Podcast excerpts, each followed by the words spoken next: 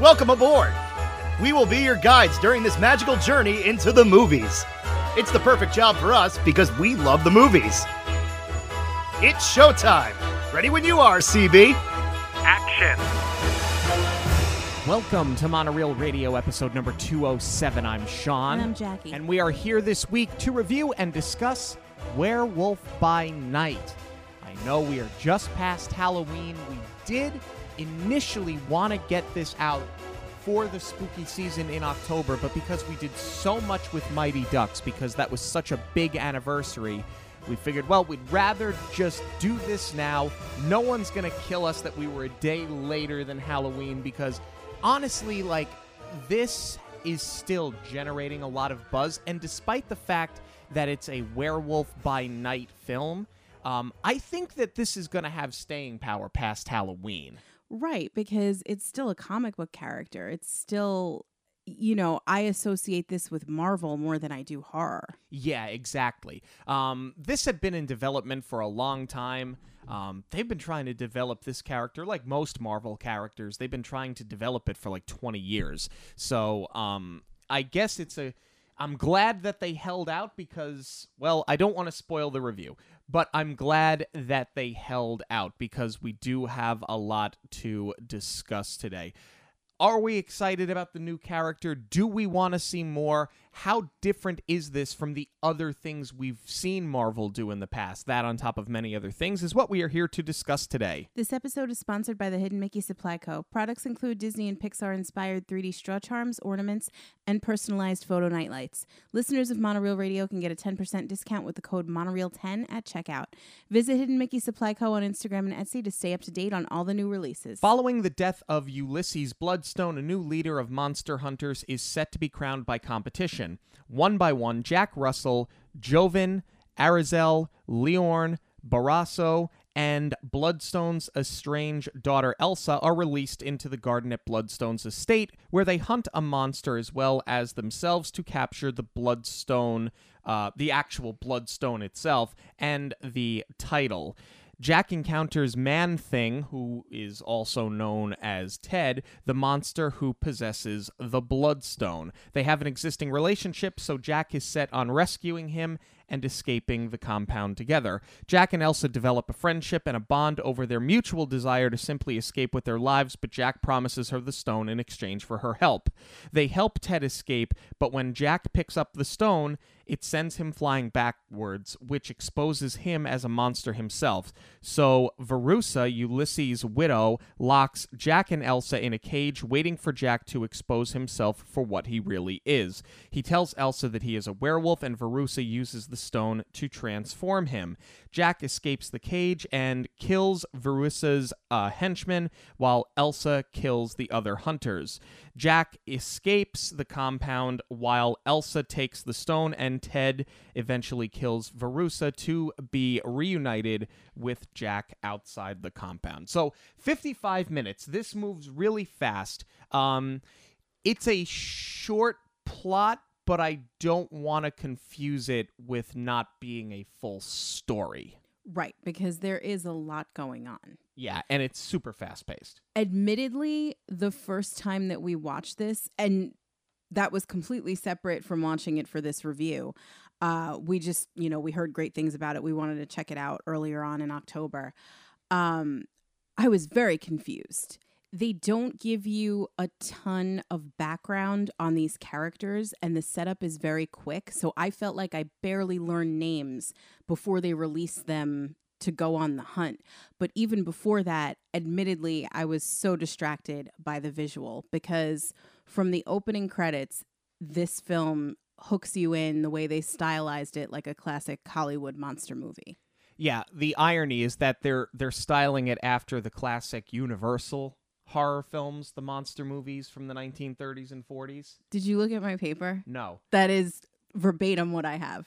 It's brilliant and it's it's set against this special presentation open from Marvel that just reminds me of old HBO, like HBO back in the day like the eight the the late 80s and the early 90s with the font and the music. Like so it it puts you in a time and place that's an awful lot of fun if you were old enough to remember what that was like. Now, to your point, they don't waste a lot of time getting into the action. And you're right, they don't give you an awful lot about the characters that you're going to watch throughout the hunt. But what they do is they give you the Bloodstone family history as they're kind of reading you the history of it and they're showing you quick flashbacks. I love that they don't waste time jumping into the action and that they give you at least that much. I personally felt like it was enough to at least get us on the ground floor because I figured that the rest of the characters would be fleshed out as soon as they started this hunt. I agree. If this was anything else, that opening voiceover probably would have felt like it was dragging a little bit, giving you all of this exposition that we should be finding out through the characters. But it's so stylized, you can totally overlook that um, right from that little flash of the Avengers in the beginning. I love that baton pass as a reminder that we are watching, you know, a comic book character, that this isn't a straight horror because they've hit us with so many visuals that cue us into a classic horror film. Um, so that voiceover is just enough to get you going, even though you don't get to spend a lot of time with these characters before they go out. I love um, that opening funeral set I think the I mean the whole Bloodstone Manor is just amazing, but in particular, uh, this room with all of the taxidermy monsters, um, and the way that they intro the characters with the confirmed kills, I Yeah. thought that was so well done. Yeah, this is really interesting how they do it because first off, they have Ulysses as a robotic corpse, which is brilliantly uncomfortable by the way. It's so good. I believe that's an animatronic, right? They didn't have an actor in there. No, that's an animatronic. It's so good. Um, but to the point you made, when they're going over the confirmed kills, Jack is immediately the most interesting character in the room, not because you know he is going to be our werewolf, but because he's got over a hundred kills. He's got nearly double the kills of the person that runs second to him, but he's extraordinarily selective with his kills. So he's an immediately a intriguing character because you wonder how someone could have twice as many kills and yet be so selective at the same time. Right. And you can just tell there's something about him right down to the tribal paint on his face. And he alludes to it being uh, a cultural thing or from uh, Call back his, to his ancestors. ancestors, yeah. Yeah. Um, but you just kind of know there's more to it than that. It also makes sense that Ulysses would want to set up this competition, but the one thing that I didn't really jive with the first time we saw it is why would you want to set up this challenge and risk losing so many monster hunters? Because it kind of seems like it's a limited market. And if you were the leader of the monster hunters, it just seems strange that you would want so many of them bumped off. Right. Because ultimately, even though they're working alone, they have a common goal. So technically, they are working together. So why would you want to thin out your allies? I did sort of think of that too, but I guess the reasoning behind it is that this only happens once in a while. Yeah. So it's not like this is a yearly event. You know, this isn't the Hunger Games. It's it's once every well really Once in a lifetime. this might be yeah the only time they've ever done it but well no i shouldn't say that i would think that ulysses won this competition once upon a time because there were so many rules in place i don't think this is the first time that they've ever done it but yeah you got to figure once every 70 80 years uh this is happening my my big takeaway aside from the incredible animatronic is uh Ulysses says, I'll be rotting for you. And it's so Haunted Mansion. I love it. I know two separate entities. This is Marvel, but I, I think that was sort of intentional. I could see Gracie saying it too. The most fleshed out character at this point, I think, is Elsa because you have Verussa telling her that she's a disappointment to her father. She was a failure for the family because Elsa's not into the monster hunting. She does not want to participate in it. And she's not at all phased by the fact that she's being referred to by her stepmother as a disappointment to her dead father. She just doesn't care at all. So immediately, she is the most fleshed out character in the room. I would argue that so is Verussa with that kind of um an attitude towards her stepdaughter.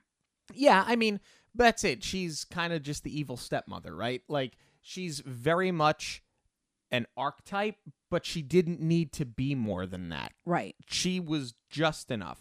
I think what separates her from being just a total trope is that she takes she's got so much glee that they're going to die. Yeah. So I think that's what rounds her out a little bit more.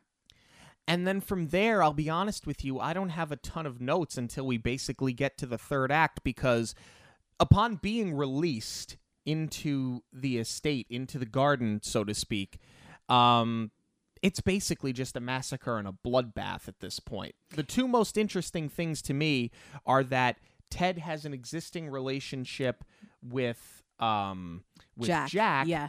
and that Jack and Elsa kind of start teaming up because they both just want to get out of this alive. Neither one of them necessarily care about being the leader of the monster hunters. Elsa wants the stone for her namesake. Jack wants nothing to do with it whatsoever. He's just there to rescue Ted. Right, but it is a really great setup though because this whole time you're thinking that the monster that they're hunting is the werewolf. So by the time they flip it, I mean, yes, you are expecting it because you know what you're sitting down to watch, but if I had no clue about anything coming into this, it would have been such a surprising reveal. Um the estate set is amazing too it's as good as they did the manor on the inside. Um, I I think the garden is gorgeous. I love how they start this hunt with the tuba on fire when they're ready to release everyone. Yeah. Um, and you're right. It is just sort of a bloodbath at first, but the fight sequences are really good. Like Elsa's first kill. Um, I wasn't expecting that. I mean, I don't know the character all that well, but I wasn't really expecting the martial arts fighting. I was expecting everybody because they said that there's weapons hidden everywhere. So Yeah.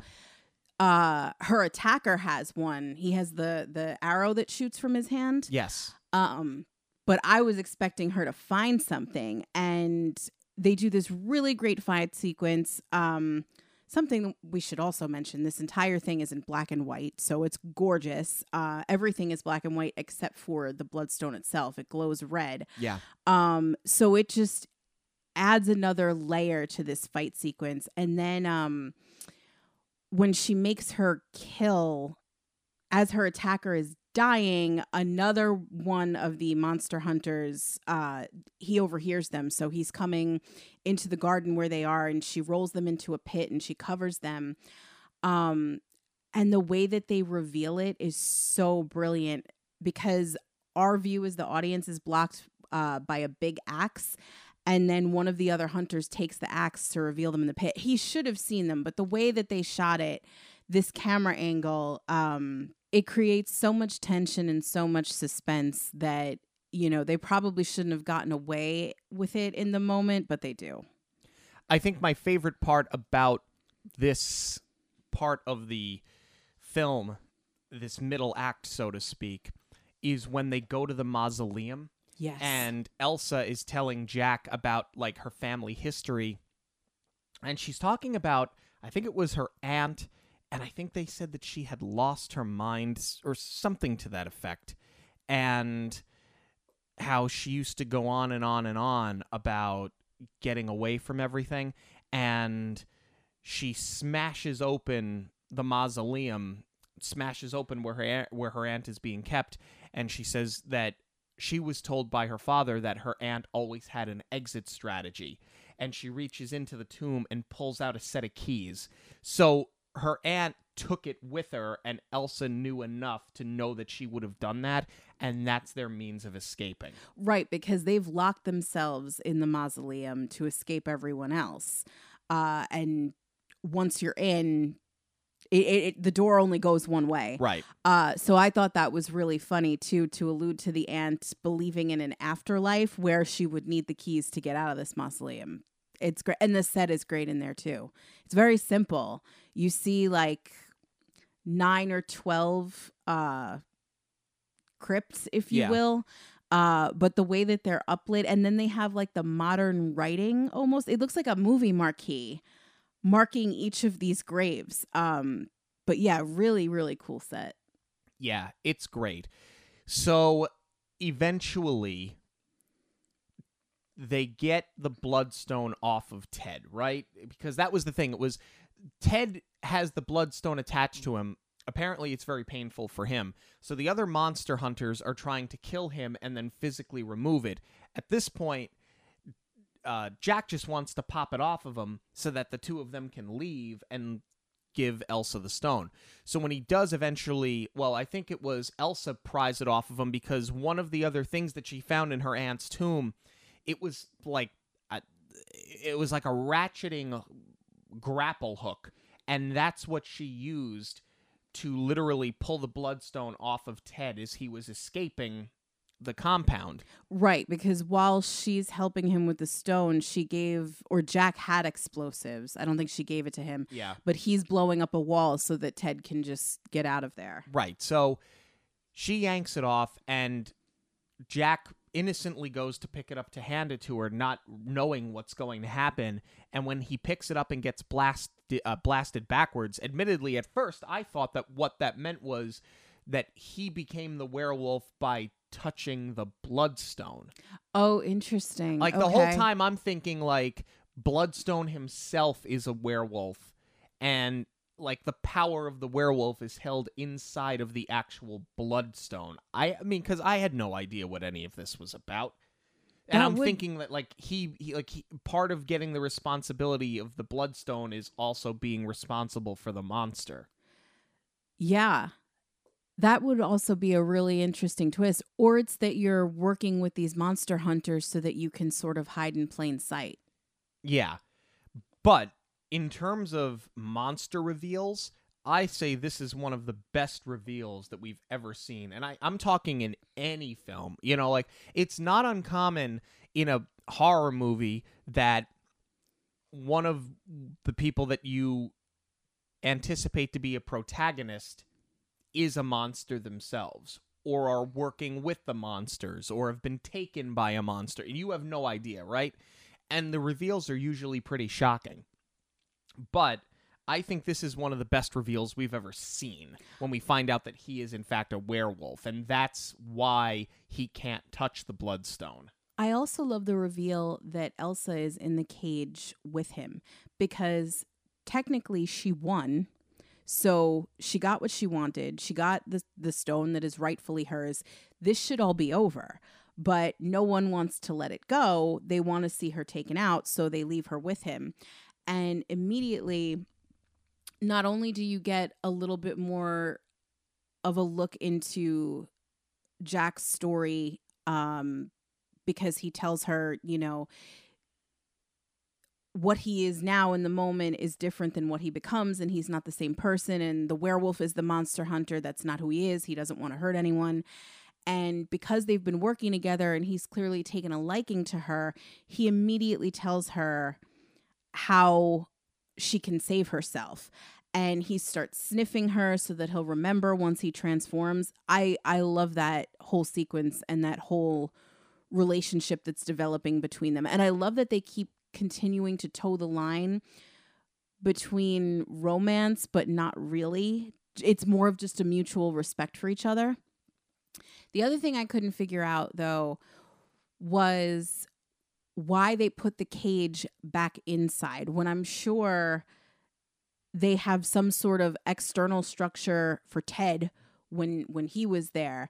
Um, and I couldn't figure it out until you get this brilliant sequence once Jack transforms into the werewolf where he's jumping around on the cages, but he's also faced with the monster taxidermy that you know all all of the prior kills and he's looking right into the eyes of what he could potentially become here if someone gets him. Right. Yeah, because basically at this point, the entire third act is just another bloodbath. It, but it these are brutal kills. Yes. Like they're really brutal, and it's not just Jack as he's mutilating these henchmen, but Elsa's kills. Like by film standards, her films are really, or, or her kills are really good. By Marvel standards, they're like completely off the charts. Yeah, I mean, even when you consider things like Captain America and we're we're seeing fighting based in war and that kind of thing, this was just different. And I know it's a horror. I know they're going to go for the gore, and I'm glad that they didn't hold back on it. But when you do think of it in the context of a superhero film, this is a comic book film. It it's not a superhero. So I guess that's where it's very jarring. Yeah, I mean, she kills, I believe it was Barasso. She kills him after fighting and he's on his hands and knees and she has a sword in her hand. She puts the sword up to his throat, puts her heel on the on the crown of his head and literally just pushes his head down and slits his throat. Like it's it's brutal. It's totally brutal. He was kind of a jerk though. Well, they all were. But that was so that's why you don't feel bad about it. But like these were these were over the top. But but they but they were they were so entertaining. They were so good.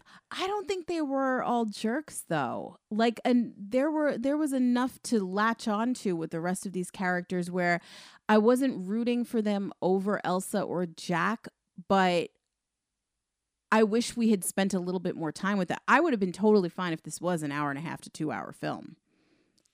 Yeah, I mean that's the one thing that you lose, right? Is a little bit more character development with the rest of them because you are, sh- you know, kind of shoehorning this into a short film that's under an hour. Right. Um, do you have anything else on the actual story before we get into the cast here? Um, I mean, I like that they reunite Jack and Ted at the end of it. Um, the song choice, though, I want to talk through this because I haven't really made up my mind on whether or not I like it. Um, the last sequence of the film, um, you know, Elsa gets the bloodstone. She she tells uh, the butler to just start cleaning up. Yeah. Um, and somewhere over the rainbow starts playing, and they they pull back from Elsa, and then we see um Ted and Jack in the woods, and Jack is back uh, in human form. Um, so you know that they're both okay. Um, I love the old Hollywood feel that the song gives this this scene. Um, I think you do need that quality to sort of wrap it all up. I just don't know that I would have picked this song. I love the fact though that they harken back to the Wizard of Oz because as Somewhere Over the Rainbow is playing, the film now goes from black and white to color. Um I mean, that would explain the song choice for sure. But as it relates to the characters, I guess that's what I bump on a little bit. but I think it's just the irony of it that Jack Jack and Ted are now somewhere over the rainbow to continue killing. It's just that they didn't kill Elsa. It's not that they're going to stop. They haven't been cured. They're just going to keep going. It's that cruel irony. I, I thought it was perfect. I loved the placement of the song. And I, I love the hat tip to not just a classic film, but to the classic era that they're trying to kind of mirror here. Because you think about Wizard of Oz came out in 1939, Mm-hmm. And a lot of these Universal monster movies that they're kind of modeling this after came out around the same time. So this whole thing is just a nod to that entire like bygone era of filmmaking. Well, I guess that's it. I hadn't really considered anything more than like surface value that they're just trying to tap back into that era. But as you mentioned with the with the black and white to color, it is very fitting and uh to consider that it's very tongue in cheek, it works. And uh, most of this film is tongue in cheek. All right, you want to start breaking down some of our casting characters here? Yes. All right, we're going to start with Gael Garcia Bernal, who plays Jack Russell. I also find it very ironic that a werewolf, a, a a a human dog, so to speak, is named Jack Russell.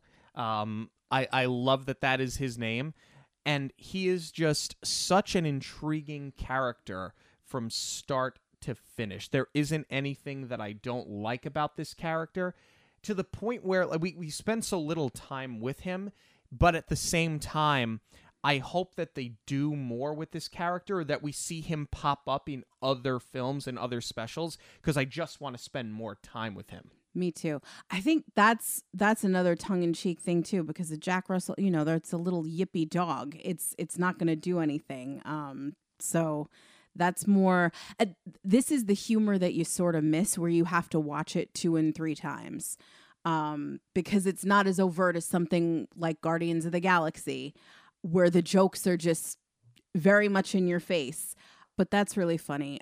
I love the casting choice here, not just because Gael Garcia Bernal did an, an amazing job, but that Marvel took a very serious actor and put him in a role like this. I remember when he came on the scene in Y Mama Tambien, and everybody was talking about his performance. And then he went on to do Mozart in the Jungle, which is a really buzzy Oscar film. Um, so he does more work along those lines where it's very much, you know, um, an artsier film, but his performance is always recognized by the Academy. So I love that they, you know, Marvel's not afraid to cast big names, but I don't think that he would have been top of mind for a role like this. So I'm I'm glad that they did something so different. Laura Donnelly plays Elsa Bloodstone, and I thought that she was really good. I thought that her character was complex. I thought that her character was somebody that was easy to root for. Um, and I just love her general attitude throughout the entire film. She's great. Um, I think that she's very different from any other strong female lead that we've seen in Marvel so far. You know, when you compare her to a Gamora or a Black Widow, you know, all of them very strong, Gamora and Black Widow a little bit more sarcastic. Um, I wouldn't say that about Elsa though. She's just got a big old chip on her shoulder. Um, but I really like the character. I think the actress was great. I'm not very familiar with her work, but I I think she knocked it out of the park here. Harriet Sansom Harris plays Verussa, and I thought that she was really, really good because she just carried that aura about her. Like, she nailed the evil stepmother thing. She nailed the classic Hollywood villain thing. You knew that you couldn't trust her. She wore on her shoulder that she couldn't trust her, um, and that you shouldn't trust her. And I thought that, like, instead of it coming off like a ripoff, like she took the role that you've seen a thousand times, and yet she somehow made it her own. I thought that she was an awful lot of fun. I thought she was great. I um I wish that we would have had a little bit more screen time with her. Uh, I also love the costume too. The the grieving widow with the veil. Um, but you really don't buy that she's actually grieving. It, it's such a great juxtaposition with this role. Kirk Thatcher plays Jovan. He was the monster hunter that had, I think it was 57 kills. He was second to Jack.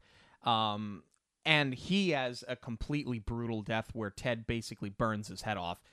Um, this he was great. I mean, uh, if if not for Jack and Elsa, he's probably my favorite character in the movie. I agree. One of those roles where very little lines, but for as little backstory as we got, his performance just gives you such a fully fleshed out character. Um, you feel like you know him really well. Um, really interesting. He directed Muppets Haunted Mansion. I can see that because he's a puppeteer by trade. I mean, that's really what he is. Most of what Yeah. he's done is it's been less of the acting and more of the the puppeteering and the directing. And writing too, yeah. Yeah. Uh, Leonardo Nam plays Liorn, who is Elsa's first kill of the film. Um, I thought he was really good. I mean, th- I feel like they brought him in there for the fight scene more than anything else, but for what he was brought in to do, he was cast very well. I agree. And then Daniel J. Watts plays Barasso. Again, I, I think they brought him in for his attitude. Um, I like the character. As sort of a secondary character, he worked. I thought he nailed the attitude. You're right, he's kind of a jerk, but not enough to the point where you necessarily want to see him get off. So I thought he towed the line really well. Right. And then Eugenie Bondurant plays Azarel, who frankly is the most useless character in this movie. But stylistically, I love this character. It reminds me of David Bowie. Yeah, and like I wish they would have like I, I wish they would have done more with this character, but the character doesn't speak. The character is there to just basically be a space filler and then die. I wish we would have seen a kill from Azarel because I feel like they would have done something over the top. Like you have to to match the aesthetic of the character. So I feel like that would have been a really elaborate or or you know some sort of like either trick shot or some crazy trap or something. I would have loved to see something like that. Actually, from all of the rest of these secondary characters, because I think if you had clued us into their weapons of choice and how they make their kills, it would have developed them a little bit more. Yeah. Um final thoughts on Werewolf by Night. I loved it. Um I mean, I'm a sucker for a black and white film, so I love that they went there. I love how they stylized it to look like a classic Hollywood film uh, or a classic Hollywood monster movie, I should say. Um I I love the pacing. Uh it gives you just enough, but it left me wanting more. Uh so I hope that they do more with it. I would have loved to see like um maybe not another movie, but if they did like a six parter with this, I'd be totally fine with that. And, you know, t- you had mentioned earlier that this was stuck in development for a while. Why? It's so great. I, I wish we had gotten this, you know, the way that they did the Guardians Halloween and they're going to do Christmas now.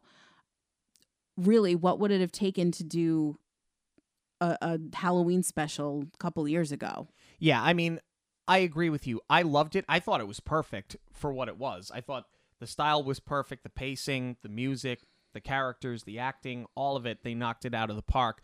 Um, I want more of it, but I'm kind of loving the idea of getting more of this short form out of Marvel, and we are going to have the Guardians Christmas film coming up in the next couple of weeks.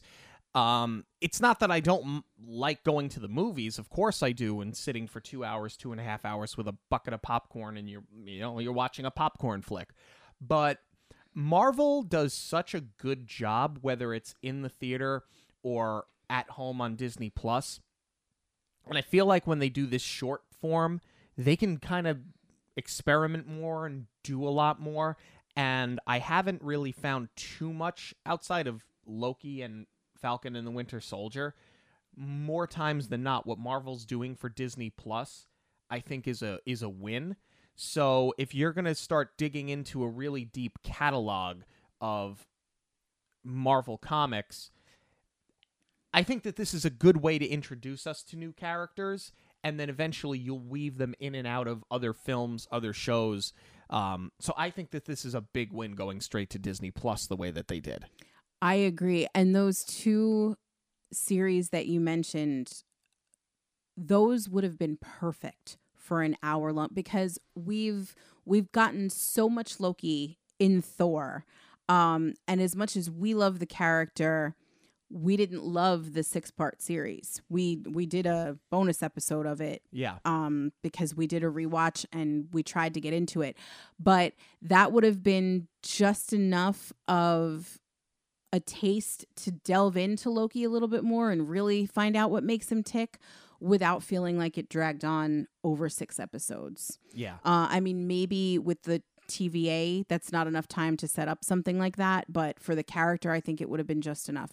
Likewise with Falcon and the Winter Soldier, we've all known since the end of Endgame that Cap passed the torch over to uh, Sam. Yeah. And we know that he's going to get his own film. So that would have been just enough of a transition had they done it as a short. Something like WandaVision, that was heavily stylized. Of course, you're not going to do it that way. That worked as a longer series, but I think that's definitely something that they should consider moving forward. Yeah.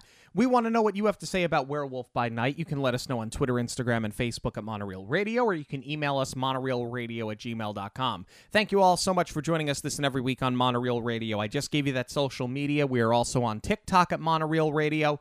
Don't forget to like, subscribe, and rate us on Verbal or your podcast platform of choice. And for links to everything related to the show, it's online at monorailradio.com. For Jackie, I'm Sean. Have a magical week, everyone. On behalf of Monorail Radio, we'd like to thank you for joining us. We'll see you at the movies, the stuff dreams are made of.